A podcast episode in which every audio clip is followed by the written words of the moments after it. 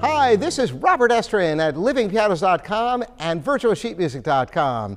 The question today is how many parts are there in a piano? This is really fascinating to think about. You know, you know that there are many strings in a piano, somewhere between 220 to 240 strings, depending upon the scaling of the piano, since there are three strings for each note through most of the piano, two strings and one string in the bass, depending upon the scale design, there's different numbers, but around 220 to 240 strings. Now consider this. For each string, there has to be a tuning pin. So double that, you're at hundreds of parts already. And that's just the strings and the pins.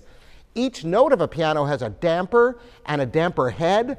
That's 88 times 2 right there. So you're at hundreds, you're getting near a 1,000 very quickly.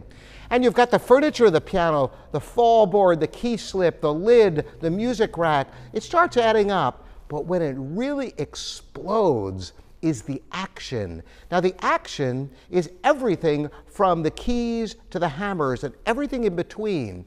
Did you know that when you push a key on a piano, you're setting in motion somewhere around 100 parts for each key?